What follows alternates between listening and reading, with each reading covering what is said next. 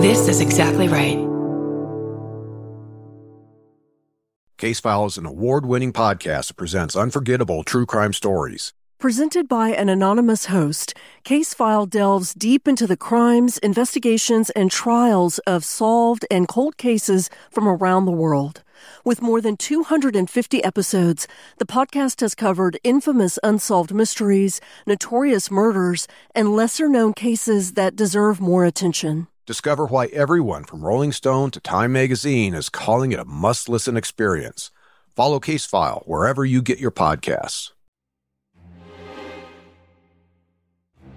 I'm Kate Winkler Dawson. I'm a journalist who's spent the last twenty-five years writing about true crime. And I'm Paul Holes, a retired cold case investigator who's worked some of America's most complicated cases and solved them. Each week, I present Paul with one of history's most compelling true crimes. And I weigh in using modern forensic techniques to bring new insights to old mysteries. Together, using our individual expertise, we're examining historical true crime cases through a twenty-first century lens. Some are solved, and some are cold, very cold.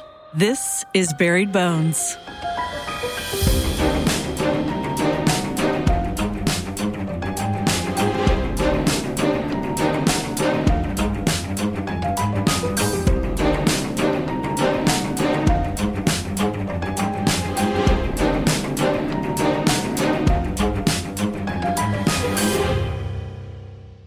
Hey, Kate.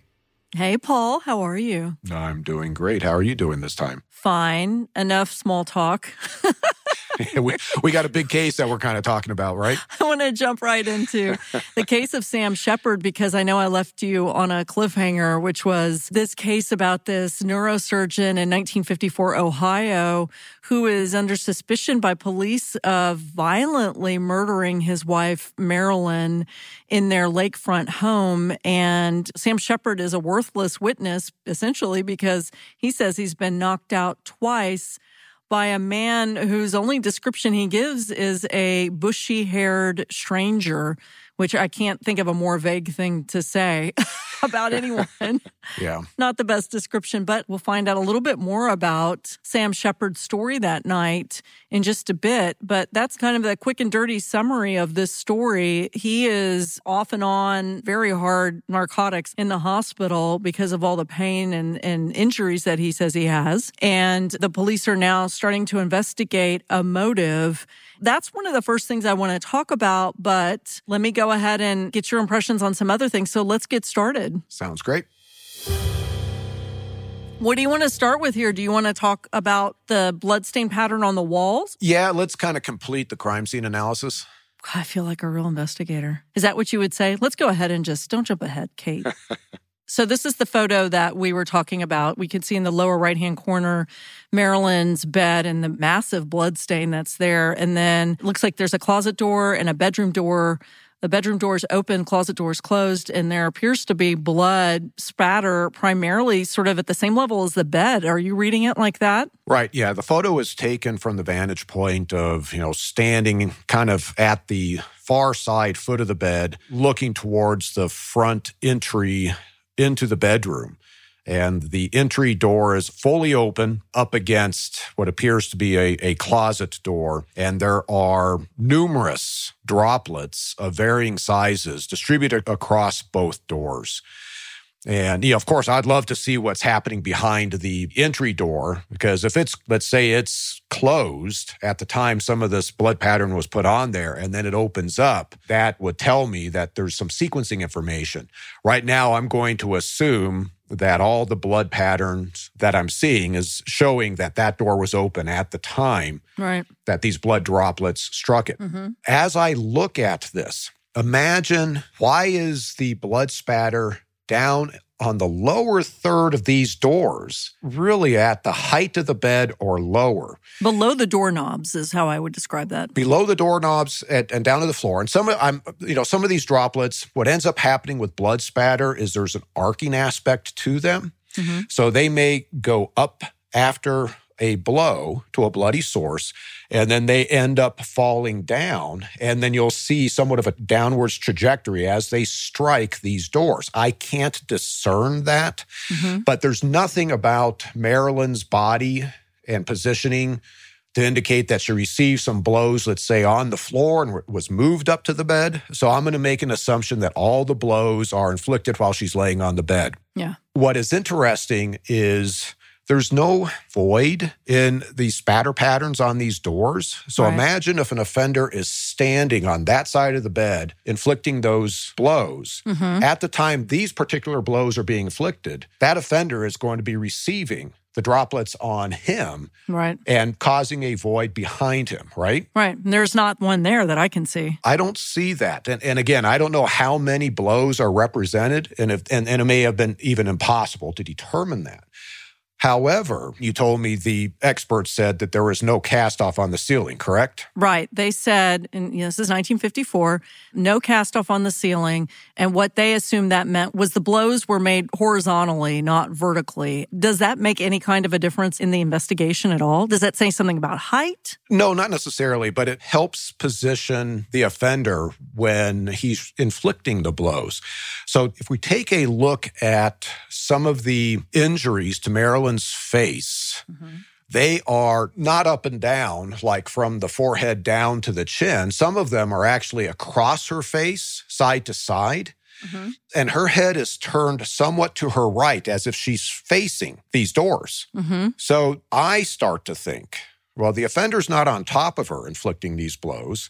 He's standing on the other side of her bed, away from the front entry, actually between her bed and Sam's normal bed, and is now striking her from that side, but the weapon is coming down while her face is turned away from him towards where these doors are. Uh-huh. And so now when you get cast off, because of that type of positioning of the offender and how the weapon is, is striking a face that's kind of turned away from him, now I can see spatter is going to emanate towards these doors without the offender blocking or creating a void, as well as if there is cast-off, the cast-off comes on the upward swing of the weapon. Hmm. So now the cast-off is coming up in that horizontal plane versus up overhead mm-hmm. towards the ceiling. With what I can see, that's going to be something that I would kind of say is, okay, I think the offender for some of the blows is standing in the middle part of the room, opposite from the front entry of the bedroom, in order to inflict some of the blows. I can't say all the blows.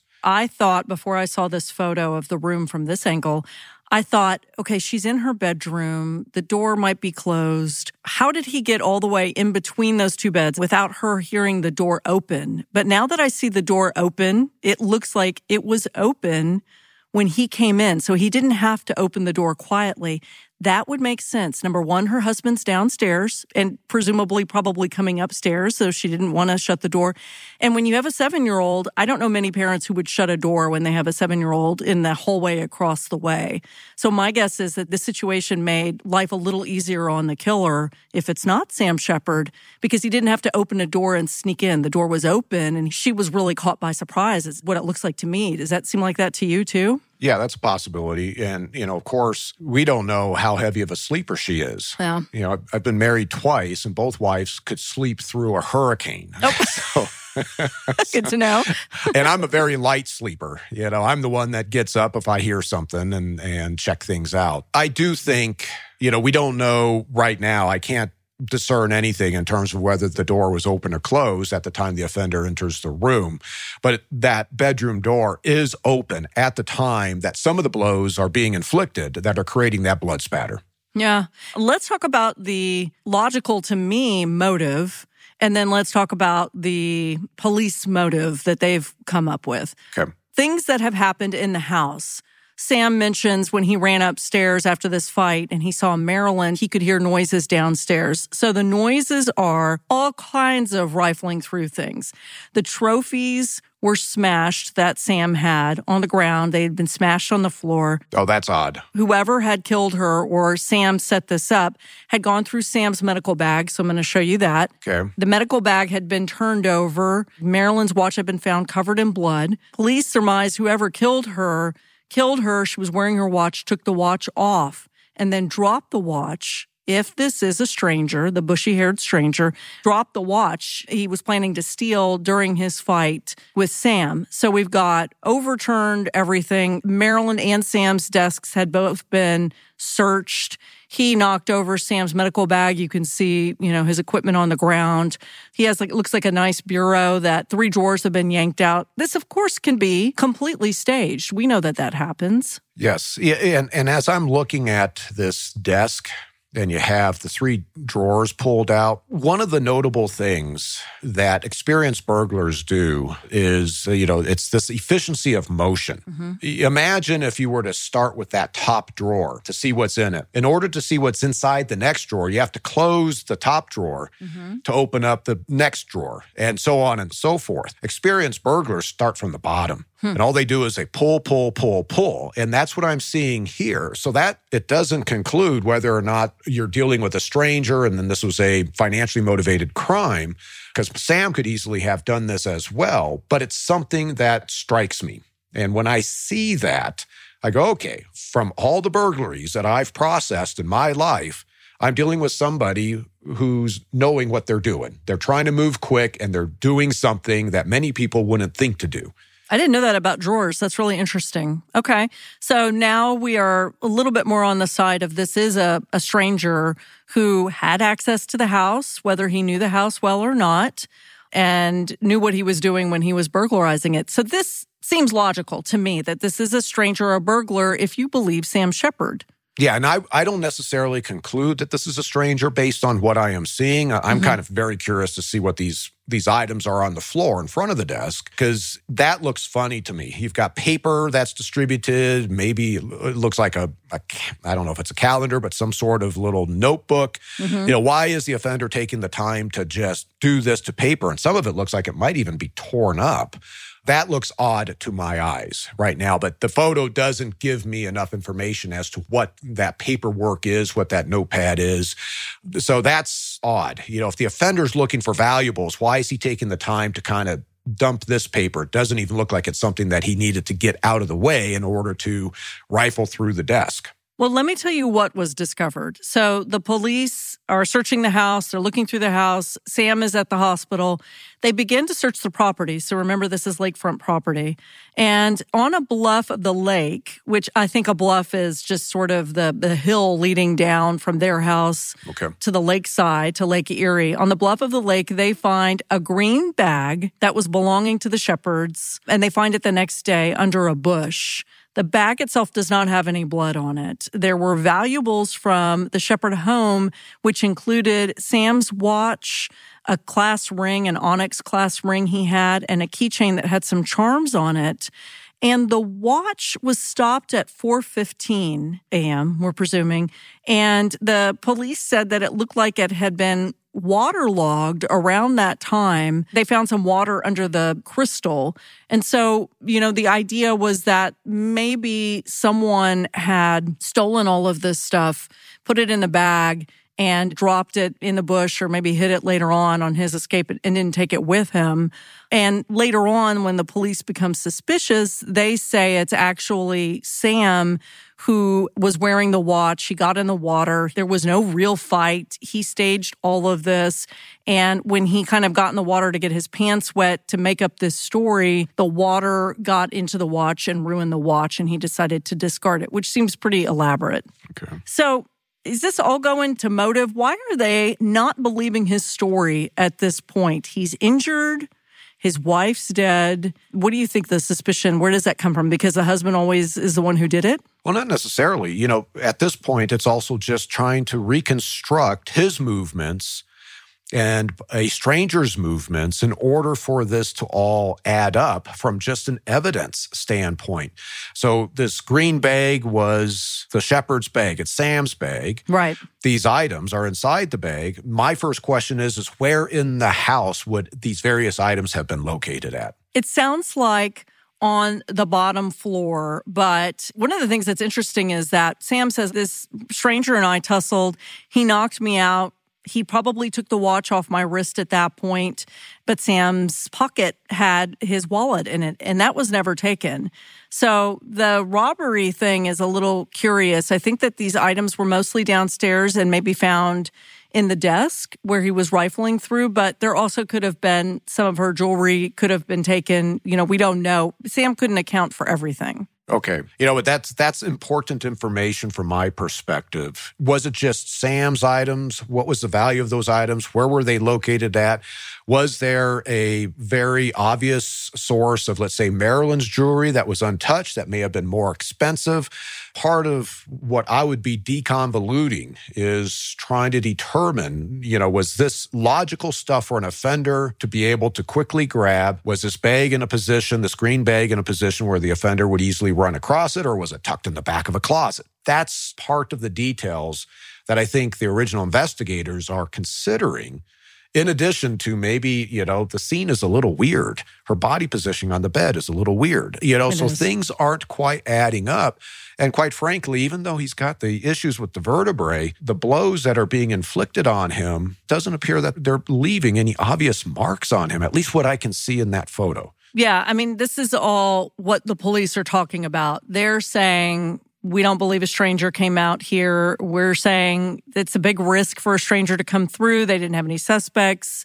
So they start having some discussions about what the real motive is, because they're not one hundred percent sure of what's missing and what's not. And it does seem like an odd crime scene. And then we have this husband who's useless. Let's talk about forensics. Throughout the house, there's a trail of blood drops leading down to stairs and outside. No telltale signs of a struggle, even with Sam, except for his injuries, or a break-in in particular. There are no telltale signs of sexual assault on Marilyn that could be easily determined. So there were no violent signs of rape. We know that that doesn't mean anything, right? Right. I will say they at least had the foresight of taking a vaginal swab, which was good. Okay, yeah, you know, and obviously here she is, you know, she's left in a position that suggests that there was sexual interaction between the offender and her. And at autopsy, they're going to be looking for any injuries as a result of sexual interaction. You know, we have a saying, absence of evidence is not evidence of absence. And so that's where it is possible that sexual interaction could have occurred, but it didn't leave telltale signs of injuries to these parts of her body. This was so violent, though, that they found pieces of her teeth in the bed. But you would expect that with the amount of blood and the amount of injuries, more than thirty injuries to her body. She has been bludgeoned to death. This is a typical bludgeoning. I'm kind of curious if if they recovered the weapon, because then that That informs me a little bit more about how I can interpret the injuries. But all the injuries are focused on her face and head. You know, there's nothing, she's not being strangled. Obviously, a knife isn't being used. It's just a bludgeoning weapon. Right, and we'll talk about the weapon in a little bit. More forensics, fingerprints that they found. There was a fingerprint on the headboard, was matched to Sam. I know you're going to ask, was it in blood? No, it was just a fingerprint. I actually had to ask Marin to clarify that, because I know from what you would say, it would have been important if his fingerprint were in the blood, but also he could have done it just out of panic after he saw his dead wife. And that's where, you know, getting the statements early on about how she was discovered, what did he do, becomes important, you know, and most certainly, if he's finding his wife dead and bludgeoned in their bed, and he's coming up and checking her pulse and seeing if she's alive, he now has blood on his hands, and he could be transferring her blood onto the headboard through innocent activities, if you will, not related to committing the crime. Right. But the police are just continuing to gather all of their evidence together. We've talked about how violent the scene was. We've talked about the kinds of injuries that she had, and that the coroner said that this was homicide by assault. Marilyn had more than thirty injuries, struck dozens of times, broken teeth, fractures all over her head. Very, very violent.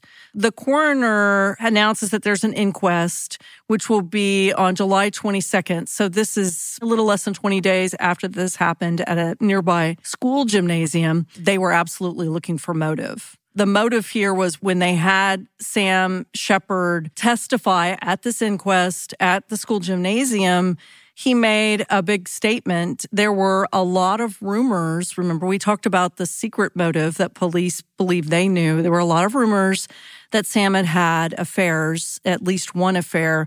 He had publicly denied those extramarital affairs. And then Gerber says he's reached a verdict that establishes that Sam is Marilyn's killer. Gerber is the coroner.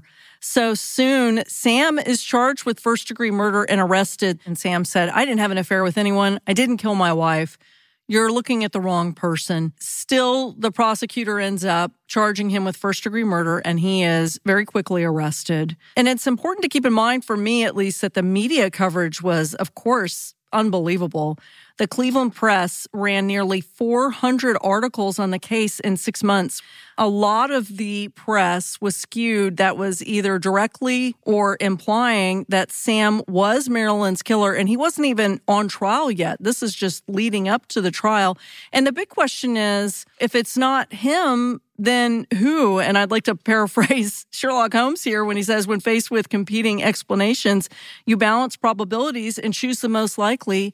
And Sam Sheppard is the most likely in this case, is he not, at this point? Well, he, he's suspicious. Mm-hmm. But with that Sherlock Holmes statement, you don't choose just most likely to effect an arrest and deny somebody their right to freedom. You have to develop probable cause. So that's where I would be interested is, okay, what did the investigators or the prosecutor, you know, what did they develop to be able to say, yes, we have risen to a level of, we've got probable cause to effect an arrest, and then the D A's office has confidence that they can go to beyond a reasonable doubt.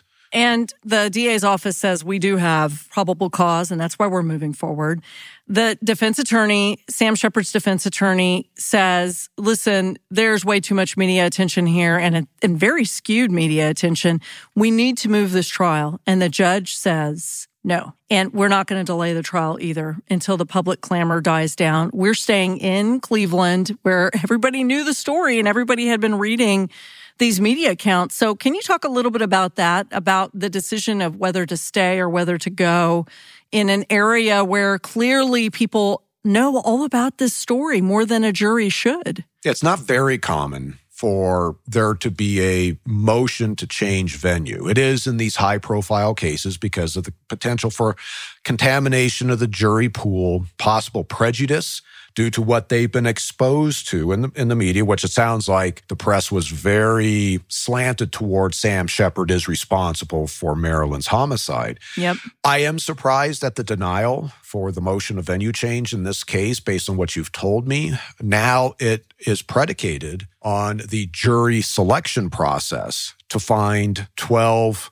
maybe more, impartial jurors. And that's where the judge is taking a little bit of a risk because this potentially opens up an avenue for appeals if there is a conviction. Right. And there are a lot of, once we see how this trial goes through, there are a lot of problems with the prosecution's case. One issue that Sam has is that he has been lying. So the prosecutor is framing him as an adulterer who, despite the fact that he had no history of being an abusive partner, killed his wife because he had an unhappy marriage and didn't want to have another child. Remember, she's four months pregnant.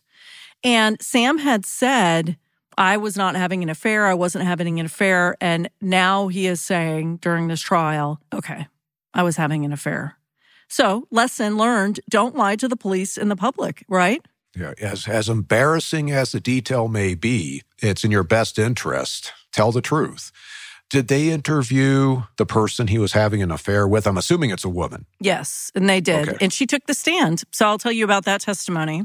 There have been accusations of many affairs. He would only admit to one. He said he had an affair with a former coworker named Susan Hayes, who testified about the affair during the trial. And the defense attorney says, what did Sam say about his wife? Did he say nasty things? And she says, on the contrary, I remember him saying he loved his wife very much, although not so much as a wife. So this is a best friend, co-partner situation, it sounds like. And Is this an active affair at the time of the homicide? I believe so. So I think that this is an active affair that he's having. Okay. Or wrapped up very shortly before. Yeah, so he was just stupid in not divulging that early on. I think that's an understatement, yes, very stupid. And why do people do that? Just because they're freaked out? They think this is all going to go away? They think somebody's never going to find this out? Police always find this stuff out. You know, in Sam's head, he's probably thinking, this woman is in love with me, she'll stay quiet, and it always unravels. If you are cooperating with police, tell the truth about these types of things, because when you don't, it becomes that much more suspicious. Yeah. And the defense comes in and says, listen, I know he was having an affair, but he loved his wife and he really was looking forward to having a child. He said that just days before Marilyn's murder, the Sheppards had been talking really excitedly about having this baby. Mm-hmm. And it suggested to the brother, of course, it's Sam's brother, but it suggested to him that they were in a really good place in their marriage. I'm not sure an affair will ever be an indicator of any kind of a good position in your marriage, but they're really trying to say that that was not a motive. I have not read whether or not Marilyn knew about this affair. And how many times have uh, there been cases where a woman is killed, the husband or partner is uh, found to have had an affair, and they become suspicious. And then later on, they're exonerated when it turns out, no, it really was a stranger who came in. You have these situations where homicides do occur because the husband is wanting to move on to a new life. Those happen. But you also have the opposite. So just this as motive can cut both ways. And there are some silly things that I think are brought in. For example, the prosecutor said that the killer had to be Sam because the family dog was not heard from neighbors barking at all. Mm. You don't see this, but Paul just rolled his eyes. Even I can see it from here. You know, hearkening Golden State Killer again. There were so many times the victim said, our dogs always bark when there's a strange man in the house. And for some reason, they did not this time around. You know, you can't rely on that, especially to end up trying to stack up a case against the defendant. You have to have something more substantive. I think it's a pretty weak case. It really is the who else could have possibly done it scenario. He gets on the stand. Sam Sheppard literally added nothing. I mean, he just said the same thing over and over again. I was attacked by a bushy-haired man, and I don't remember anything else. And, and so I don't know if it added anything. No, outside of he's being consistent, you know, and oftentimes when somebody does get on the stand and on their own behalf, then you You know, a good prosecutor can start ripping them apart with all the inconsistencies. Mm-hmm. In evaluating his original statements, in many ways, if he is lying, but he's keeping the details minimal and vague, mm-hmm. it makes it easier down the road in order to kind of stick to the same story versus providing all sorts of details. And not that I want anybody out there to kind of get a tip on how to get away with a crime, but mm-hmm. I'm now assessing, you know, his testimony versus original statements, and he's being consistent. Now, is he being consistent because he's telling the truth, or is he consistent because he doesn't have to remember a whole bunch of details? Now, let's talk about the forensics. You will remember the oddly shaped stain that we found on Marilyn's pillow. The prosecutor is now saying that this conclusively was caused by a, a weapon that had been a medical object, some sort of a medical tool. I don't know what he's thinking that is. He was very vague, but he said based on the pattern. Could you predict what kind of weapon was used from your point of view after seeing that pillow?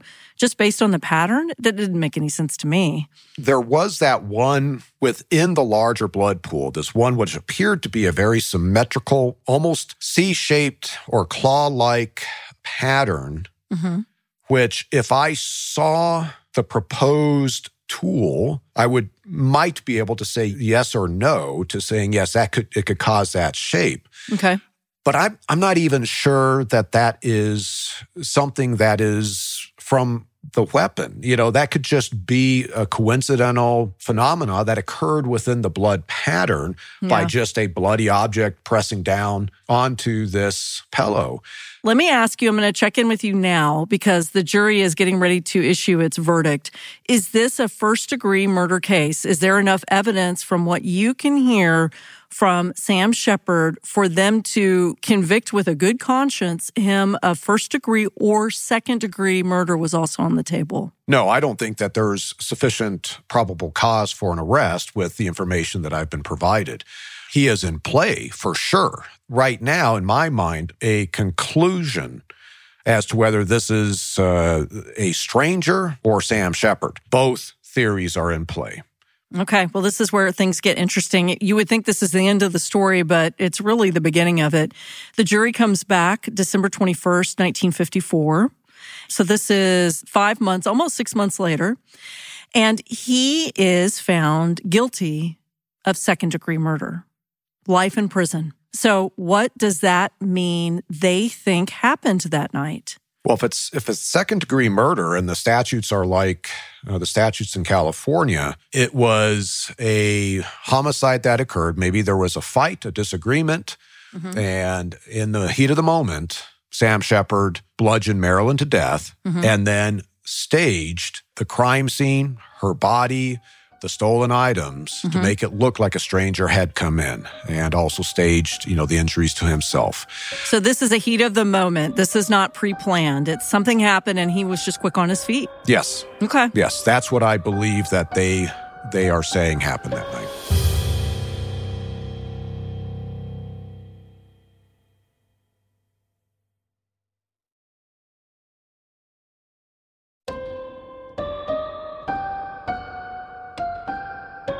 Okay, so Sam Sheppard is sentenced to life in prison and he goes off. He's transferred to a maximum security prison outside of Columbus, Ohio. And then less than a month later, so this is probably January of nineteen fifty-five, his defense attorney reaches out to a California criminologist named Paul Kirk. So I know, tell me, go ahead and talk about Paul Kirk, because I know you you, you are very appreciative of Paul Kirk. I am. You know, of, of course, he he was a criminalist out in, in the Bay Area. I believe he was associated with uh, U C Berkeley uh, for part of his career, if not all of his career. I'm not sure exactly what his career path took. Um, but my laboratory, Contra Costa County Sheriff's Crime Lab in Martinez, California, was founded in nineteen fifty-nine by Dwayne Dillon, who was formerly San Francisco P D. He came over, but because uh, of Paul Kirk and the academic studies that were being done at Cal Berkeley in criminalistics, the Contra Costa County Sheriff's Lab hired uh, students of Paul Kirk. Mm-hmm. And so part of the philosophy of Kirk was passed into my lab. And my mentor, if I will, from a, a C S I standpoint, a forensic philosophy standpoint, an ethics standpoint, is uh, John Murdock, who mm-hmm. was chief of my lab at the time I was hired as, uh, originally as a forensic toxicologist. And then I took a crime scene investigation course from John Murdock. And then I ultimately, when I became chief of the lab, I hired him back. Wow. After he he did a almost two-decade stint with A T F. He's a, he's a worldwide known firearms examiner. But I am some ways, I look at myself as sort of being a, a forensic descendant of Paul Kirk. Boy, he was really well respected. And I knew about Paul Kirk because when I was doing my book, American Sherlock, Oscar Heinrich actually consulted with Kirk on Kirk's very first criminal case. And Kirk wrote him a letter, and I found the letter. And, you know, Heinrich was giving him some advice. And among the biggest thing is you need to simplify what you say to a jury on the stand, because Heinrich suffered his whole career from, I'm sure a lot of forensic scientists, you know, who get on the stand start spouting out phrases that are five syllables long. And you yeah. just see the, the jury glaze over. And Heinrich fought that. And he said, you don't do that fight to Paul Kirk. You need to simplify everything you say, which I thought was great advice. Well, that is fundamental to scientific testimony. Hmm. Well, Heinrich was a big Paul Kirk fan, and I can see why with his work on this case. I want to take a slight aside because I know that we talk about many of Heinrich's cases just because I've had access to his archive. And I've had a couple of uh, inquiries about his name, which is spelled H E I N R I C H. And I pronounce it Heinrich, and people have said, it's Heinrich. It's not. It's Heinrich. And the reason I know, let me tell you how I know, because I got into his archive, and I was the Heinrich, Heinrich this, Heinrich that. And uh, I got into his archive, and I found a letter from his assistant to a radio station that had done a, a really extensive piece on a train robbery. And in that letter, he ripped into that T V station about the way that they pronounced his name, and he spelled it out phonetically. Okay. He said, it is not Rick, it is Rich. And so I thought, okay, we're going to go with Heinrich because I don't need a descendant coming after me by saying his name wrong. So yes, folks, I know it's, you would normally say Heinrich. It is Heinrich though, and I am going to go to the grave saying Heinrich because I want to respect what he wanted. You validated it. You found, you, you found the evidence. And this is why you go into archives when you do these kinds of projects. So let's get to the nitty gritty of what Paul Kirk found. So he launched an investigation on his own, and this is not very long. I mean, it's not like like ten years. It's just a few months.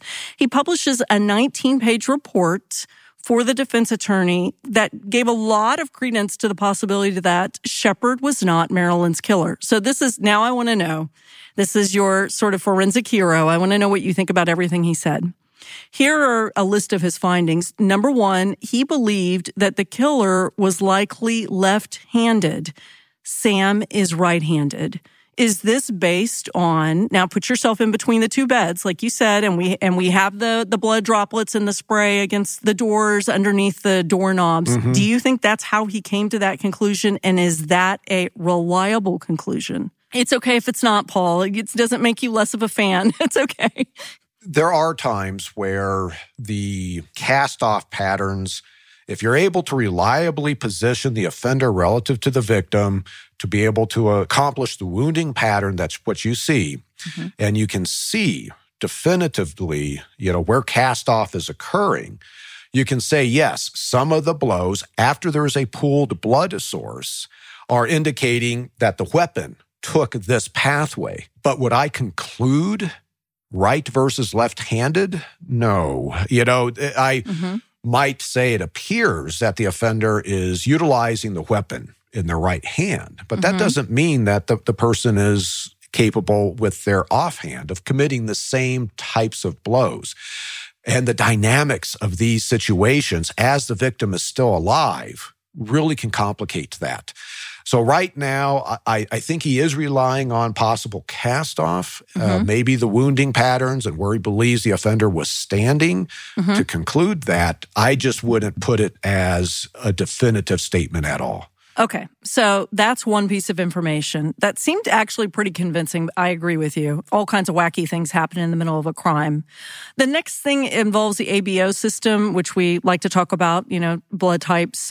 He ran a test that inexplicably nobody else ran during this trial, ran a test on a large blood stain on the closet door in the bedroom, okay? So there's a blood stain on the closet door that we don't have a photo of.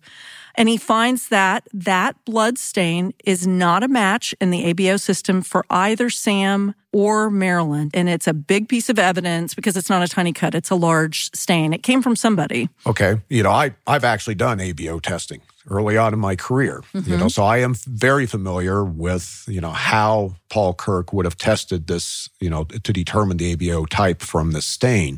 Mm-hmm. And, of course, that's part of the evidence is the blood type. Mm-hmm. But there also has to be, is does the stain look like it is being deposited contemporaneously at the time of the homicide? Is this an older stain? Where is its location relative to everything else that's going on in this case? I would need to assess that blood stain in context with that A B O type that isn't Marilyn and uh, Sam's. But I also want to know, well, what type is it? And what type is Marilyn and what type is Sam? Right. And I don't have that information. I, I would make the assumption that he would be able to know, you know, in this time period, and he would, because I know Heinrich did this too, he would be able to know whether this was old blood or new blood and what the context was, right? He thought it was relevant, I'm assuming. I'm going to make the assumption he does think it's it's relevant. You know, and, and of course, that now is a concern, is that if you have a bleeder that is shedding blood at the stain, and I was meaning to bring this up uh, earlier. You mentioned this blood trail. Right. Leading out of the house. Yep. Okay, so the evaluation of this blood trail is very important. Now, you have a bloody weapon. Mm-hmm. Okay, so as that weapon, let's say, is just being held by the offender walking out of the house, and this offender, per Sam's statement, is saying he's going through the house after the homicide. Mm-hmm. So do we see a dripped trail downstairs? Is the weapon with dripping blood the source of the blood trail leading out of the house? Mm-hmm. There's a finite amount of blood on this weapon. Hmm. Typically, you do not see very long blood trails. As the weapon is, is shedding blood and creating this dripping pattern, it tails off. Hmm. He's milling about downstairs and then now going out with this weapon, supposedly. Mm-hmm. If it's that long of a trail, I'm now thinking, you know what? That sounds like an active bleeder, where now you have an ongoing source of fresh blood, if you will, that can mm-hmm. feed that trail for as long as what it sounds like this trail was. Was that trail tested by Kirk? Not that I know of. I think that this is less than a year later. I'm imagining that this was all cleaned up. They've probably sold the house, I'm assuming, by then, or this had all been cleaned up because they closed the case. Yeah. So I'm guessing not. Yeah, and, and this is where there would be a failing of the, the C S I who's processing the scene to go, okay, I possibly have an active bleeder. I need to sample the drops of this trail just in case I have an active bleeder. The offender left with an injury. Yeah, so I'm looking back at my notes, and it says there's a trail of blood drops leading from the stairs and outside. What would be the explanation for that if Sam is the killer, if he didn't injure himself visibly? Sam doesn't appear to have any bleeding injuries. No, just some bruising. So where's the blood coming from? The only way that that trail is occurring is going to be from the offender. Yeah. And could be from Marilyn and, and the transfer of a large quantity of blood onto the weapon or onto, you know, the offender's hands. But without seeing photos and having distances of this trail, you know, the way it's you are describing it, it sounds like this trail is fairly extensive. And you just don't see that with, you know, something where you have blood dripping off of a weapon. Right. You'll get a trail, but it's not going to be, you know, down the stairs and going outside. You know, th- that would be unusual. When I hear about theories, sometimes if I don't believe them one hundred percent, I call them squishy theories. I think Paul Kirk has a little bit of a squishy theory here, but I could be completely wrong. He says that because he examined the fragments of Marilyn's upper front teeth that were found near her bed, that perhaps they were broken or pulled out when she was biting her attacker, and Sam had no bite marks. So I think he's using this as a way to exclude Sam. Does that make sense? I mean, I would have thought she'd broken her teeth during this horrific fight that she was having with her attacker. Yeah, you know, she's got blows that include her lower face. Teeth are commonly smashed. You find these teeth, uh, you know, near the victim's head. If the teeth are actually broken, mm-hmm. this is more consistent with a hard weapon and a forceful blow to the mouth than somebody biting and the person pulling away. I don't buy that at all. I agree. Now, I'm going to say this word wrong. Paul Kirk believes that the weapon that was used to bludgeon Marilyn was not some heavy medical instrument, but it was something cylindrical. Did I say that right? Cylindrical? Mm-hmm. It was likely something cylindrical, like a pipe or a flashlight. Now, is there a basis for that? Paul Kirk must be seeing that the wounding patterns are very consistent. A pipe produces a, a linear wounding pattern if it's being used on the side versus being poked. Mm-hmm. And, and I've seen pipes being used poke. You see this, you know, little circular wound that can happen. Mm-hmm. But he must be seeing a, a uniformity in her wounding pattern, and they're all fairly linear. And of course, the overlapping part can complicate really determining a lot. But if, if there's some separate wounds, then he may have a point there, but it is trying to definitively say this is the type of weapon. You can say, yeah, it's consistent with a pipe, mm-hmm. but maybe this other proposed tool has surfaces that if it happened to strike Marilyn just the right way would produce the same type of wound. Well, what you're saying, it, that definitely makes sense. However, there was some evidence that for Paul Kirk, was luckily popped up a year after this happened, the attack happened, there was a swimmer who was swimming in the lake right by his house, right by Sam Sheppard's house, and found a flashlight, dented flashlight that did not belong to Sam Sheppard in the water, kind of embedded in the bank near his house, that we're now presuming was the weapon. Maybe. What do you think about that, about Paul Kirk now? Well, it needs to be evaluated as to, is it the weapon or not? Yeah. There has to be more association linking it back to the crime. With the amount of blood that would have been on this flashlight, she's being hit in the head. You could have hairs that are caught up in some of the crevices of this flashlight, you know, that would possibly survive being, you know, submerged for a year. Mm-hmm. I would need to see greater justification than just, well, the shape of the wounds is consistent with this flashlight. You know, that could just be a coincidental thing that was found out there. There has to be a greater level of association to conclude that that flashlight is actually the murder weapon. And I don't think they found it, or if it were there, it wouldn't have been something that in nineteen fifty-five could have been detected because it's not mentioned in any of his notes. They use this report that seems fairly convincing, and they file a motion for a new trial, but the eighth District Ohio court denies it okay. and says no new trial. Sam Sheppard, you're going to sit in prison for the rest of your life. So he's in maximum security prison. And in the early sixties, he starts writing with a German woman named Ariana, and they eventually get married while he's in prison. And at the same time, The Fugitive starts its run, which was a big T V series in sixty-three. And we can't say for sure, but it's been widely believed to have been inspired by Sam's case. And this T V series shifted the public perception of what happened when, you know, we get word that this was based on Sam Sheppard's case, which is the complete opposite effect of Jeffrey McDonald's movie, which was Final Vision, which just framed him horribly as a killer of his wife and two children. The Fugitive really shows the turmoil that Sam Sheppard went through. The media is shifting public perception of a case. Yeah, and I think we're seeing that in the current day. Yep. With some of the documentaries done on cases in the true crime genre where it can be very biased towards a certain theory. I agree. We now have a suspect, and it's interesting how they get this suspect.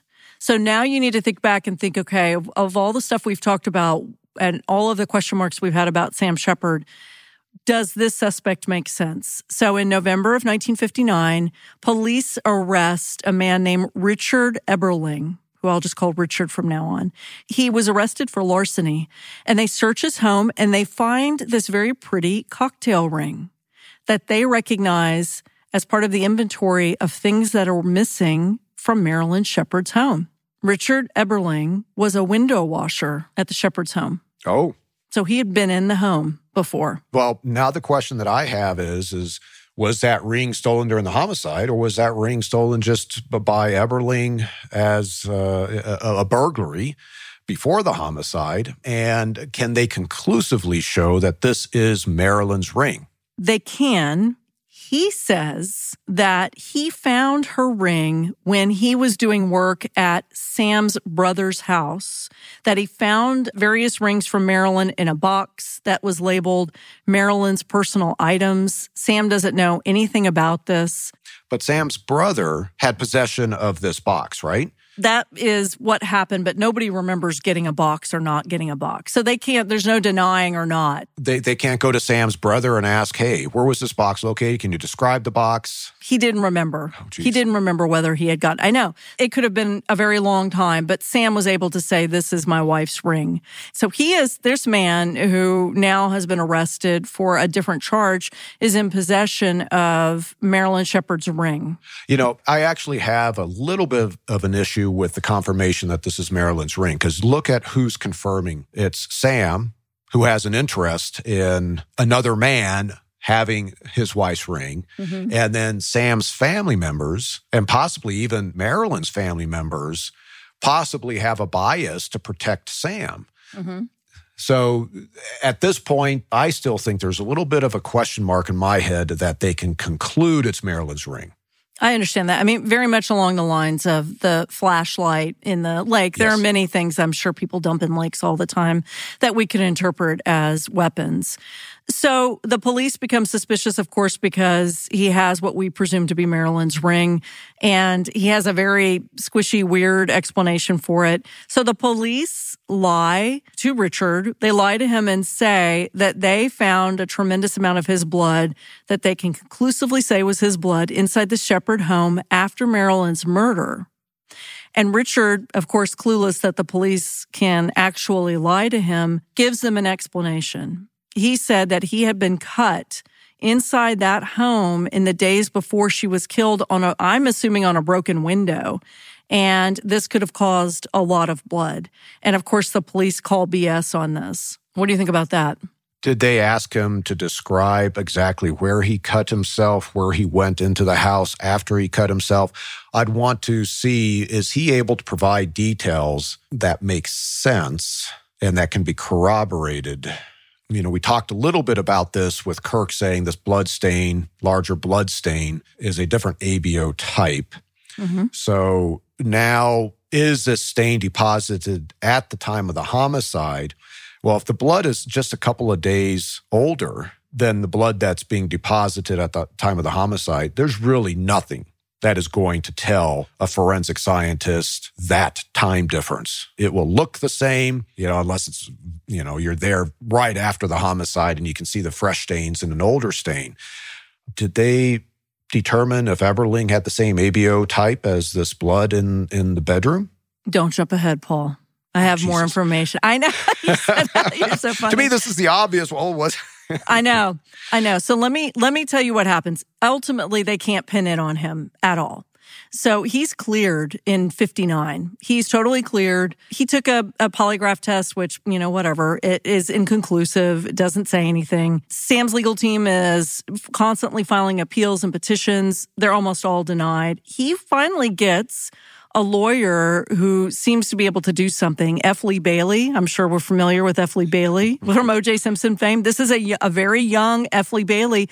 And when I hear about Bailey in court cases in history, it always starts with Sam Sheppard to me. That's when I hear the most about him.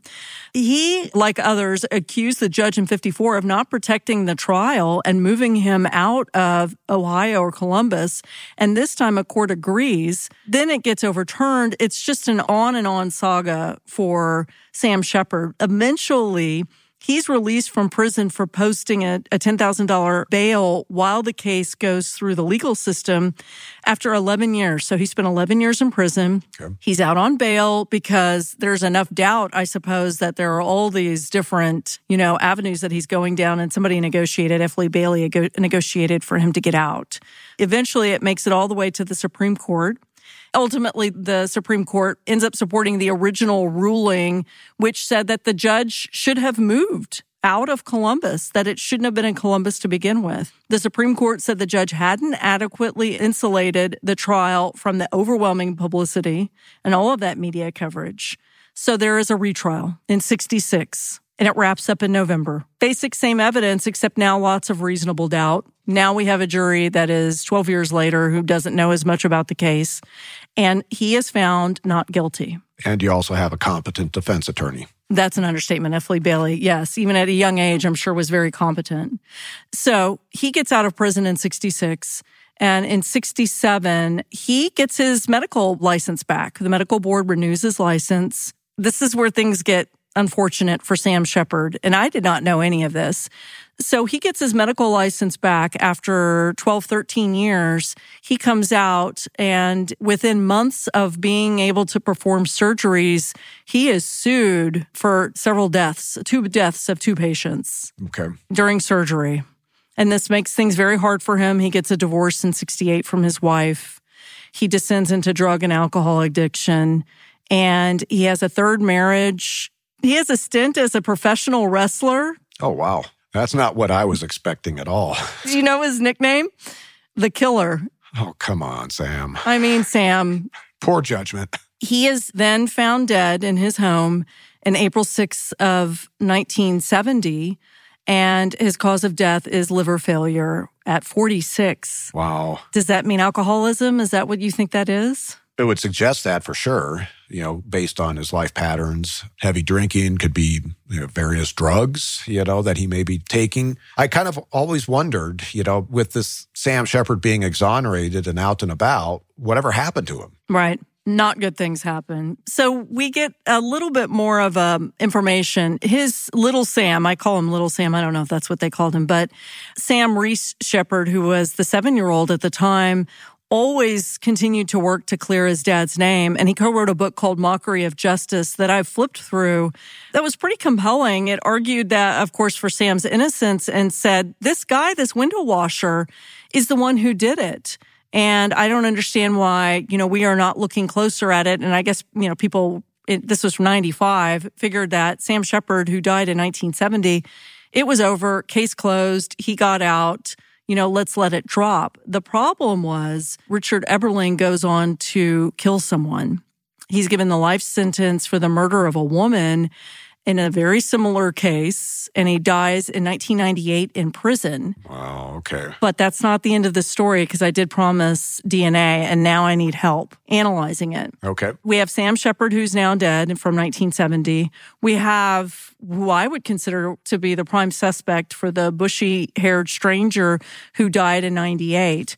And you have now investigators who are looking at the development of D N A evidence who are saying, let's start looking at this case again. They have both tests. One comes out in ninety-seven. I asked Marin for clarification because I knew the, the dates were going to be very important to you, because mm-hmm. we all know that it's like every year something new happens with D N A technology. Right. So two tests run. Both tests were carried out by the D N A technical manager at the Indianapolis Marion County Forensic Services Agency. Okay. They found semen, which the coroner had not found or missed or didn't acknowledge. Off the vaginal swab? Yes, okay. They did. This expert who ran the D N A in ninety-seven was the first test. The result was that James Eberling, who was the window washer, shared a key genetic marker with both the blood and the semen taken from the crime scene, but it ultimately wasn't conclusive. Mm. So shared a genetic marker, what does that mean? You look frustrated. Yeah, that's that's awfully vague. So in nineteen ninety-seven is when the test was done? Correct. First test. There's another test. Okay, I hope so. At this point, you know, this is a transitionary time with D N A technology. We've mentioned before, you know, D N A first really came into the public awareness uh, here in the United States in nineteen ninety-five. Mm-hmm. Of course, law enforcement had been using it prior to that, but, you know, it was being presented for, you know, public consumption during the O J trial publicity. And you saw so many different D N A experts testifying because this was new technology. Mm-hmm. And there was also a change in the technology that was occurring in the mid-nineties from this old R F L P technology, which is what Alec Jeffreys used, you know, back over in Britain in nineteen eighty-eight. Mm-hmm. Uh, and then we were seeing a transition to this P C R-based technology, which at the time, you know, was these uh, testing strips, uh, D Q alpha, and maybe polymarker at this point in time. Mm-hmm. So in ninety-seven, I believe there were labs that were still doing R F L P. If if that was the test that was being done, it's possible that they got just a very, very partial R F L P profile. And then maybe one of the uh, fragments happened to match Eberling. Mm-hmm. It would not, in my mind, be very strong evidence that the blood and semen was, in fact, Eberling's. I would want to see that revisited with modern S T Rs. I agree with you. They ran another test in ninety-eight and tested samples from Sam's body just to exclude him, and he was excluded as one of the blood donors at the scene. So I don't read that they included Eberling, but it excluded Sam from the mystery blood that was there, which again, okay. I mean, it's helpful to exclude, but I'm not sure that really, does that tell us any new information? you know, with the assumption that this blood was deposited at the time of the homicide, then it really opens up the door for somebody else present who is bleeding. Right. The D N A testing sounds like it's being done in, in sort of like, uh, you know, sort of these little spurts, if you will. Yeah. Uh, you know, so at some point, and hopefully they didn't consume all these samples. At some point, these samples, the semen as well as the bloodstain, need to be tested with modern D N A technology, you know, S T Rs. Mm-hmm. Uh, if it doesn't match Eberling, then you do genealogy on it. Let me read you more information that I got from our researcher, Marin. Okay. So based on the person, the you know, whoever whoever the expert was who pulled it, this is exactly what he said. He says in ninety-six, he received a vaginal swab, which was taken from Marilyn's body after the murder and intended to try to extract D N A using the epithelial cells because there was no D N A sample for Marilyn in evidence. Yes, okay. I understand okay. what he's doing. So they didn't take like a blood standard at autopsy for Marilyn. Doesn't sound like it. He said he found a tiny amount of sperm, which was a surprise because he was told that the sample didn't have any sperm. So, you know, he has a vaginal swab. It's not a surprise that he would detect sperm. And back in the day, they didn't observe the sperm. So you have to understand, at autopsy, pathologist takes a vaginal swab, and this was a practice in the nineteen fifties all the way up, really up until mostly through my career. Mm-hmm. Well, let me tell you, this is very specific, and you'll understand all of this. So this is directly from the study that he did. The D N A from the vaginal smear sperm fraction is also a mixture of D N A from at least two sources, since four alleles are seen in it at H L A D Q A I locus. D Q alpha. Yeah, we'll just say D Q alpha. And three alleles at each of the H E, G G, and G C loci. So here are the results, okay? And maybe this is, I want to make sure that this is interpreted correctly. Marilyn Sheppard and Sam Sheppard are excluded as part contributors of this D N A. All alleles at the six loci typed of the D N A from Richard Eberling are present in this mixture D N A, and hence he cannot be excluded as a part contributor of this mixture D N A. There's more, but is that enough to give you an idea of what's happening? Not with this technology, but it sounds like, okay, so Marilyn and Sam are excluded from this mixture. Mm-hmm. Eberling is included, but then there's another person present. That's what he's concluding. So he says D N A from Richard Eberling together with one or more unknown sources has to be considered to explain all alleles from this mixture. Okay. The D N A extracted from the vaginal smear sperm fraction is also a mixture of D N A from at least three donors because the presence of five and possibly six alleles and three alleles, blah, blah. Neither Richard Eberling nor Marilyn Sheppard can be excluded as part contributors of D N A of this mixed D N A sample, since the possible presence of the one point two allele cannot be ruled out in this mixture, although it is not directly observed. Sam Sheppard cannot be definitively excluded as a part contributor. Nonetheless, any combination of D N A from the known subjects tested does not explain all alleles of this mixture, locus, blah, blah, blah, but, and that's it. So, you know, he's he's utilizing this Doppler technology, mm-hmm. though better than the old technology, the A B O and the enzyme testing that we did. It had greater discrimination. Mm-hmm. It was very, very poor when it came to dealing with mixtures, because you basically are just reading these dots, and there's only so many dots. So to try to deconvolute, well, how many contributors Contributors do I have? Which alleles, which markers can I attribute to the known individuals in this case? At a certain point, you're looking at a mixture and you go, I could basically include everybody. Mm-hmm. So this is where, again, they need to do this with modern S T R technology on modern instrumentation. So I hope they had enough D N A left over after this testing in order to proceed with the current technology. Let's just say we're not going to be able to find out. Let's just say that this case lies where it lies right now. Richard Eberling was convicted of killing a widow, eighty-four-year-old woman, in eighty-four. He was also suspected in murdering this woman who he killed. Her sister also was murdered about twenty years earlier. He died in prison. He had familiarity with the house. He had what we presume, what everyone says was Marilyn's ring in his possession.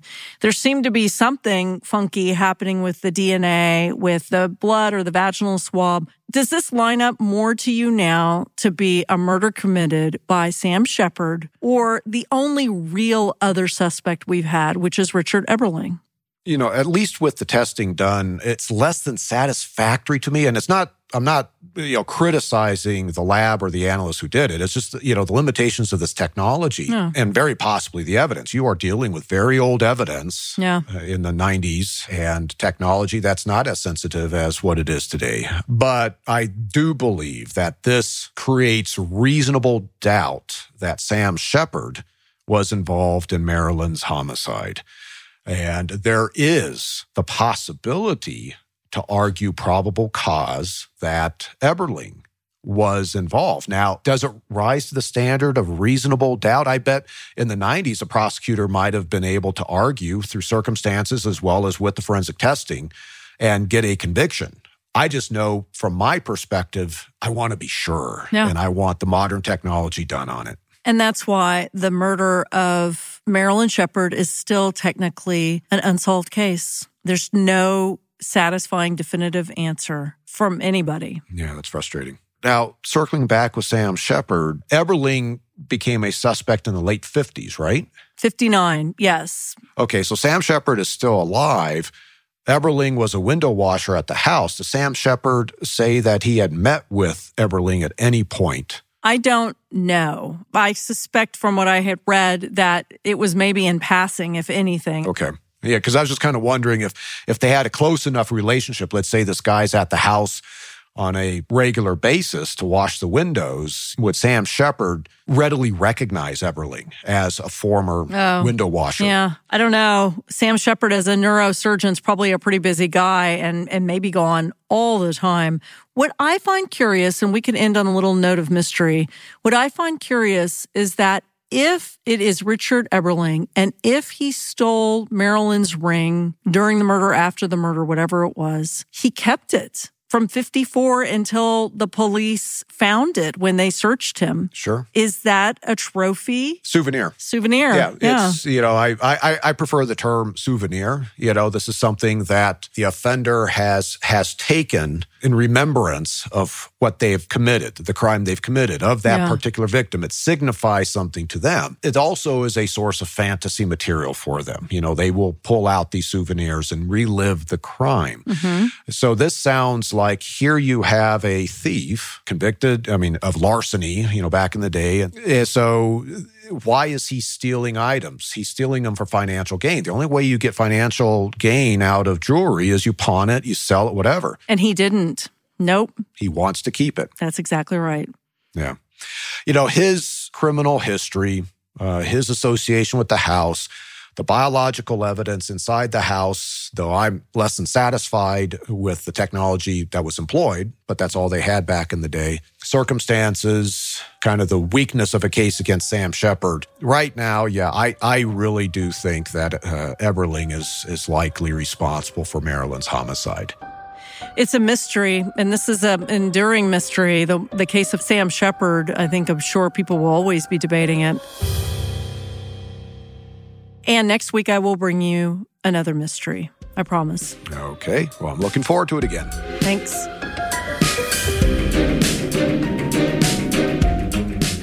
This has been an Exactly Right production. For our sources and show notes, go to exactlyrightmedia.com slash buried bones sources. Our senior producer is Alexis Amorosi. Research by Marin McClashen and Kate Winkler Dawson. Our mixing engineer is Ryo Baum. Our theme song is by Tom Breifogel. Our artwork is by Vanessa Lilac. Executive produced by Karen Kilgariff, Georgia Hardstark, and Danielle Kramer. You can follow Buried Bones on Instagram and Facebook at Buried Bones Pod. Kate's most recent book, All That Is Wicked, A Gilded Age Story of Murder and the Race to Decode the Criminal Mind, is available now. And Paul's best-selling memoir, Unmasked, My Life Solving America's Cold Cases, is also available now.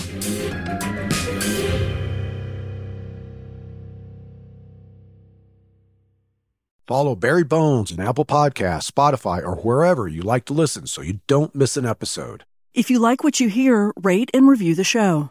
Visit exactly right store dot com to purchase Buried Bones merch.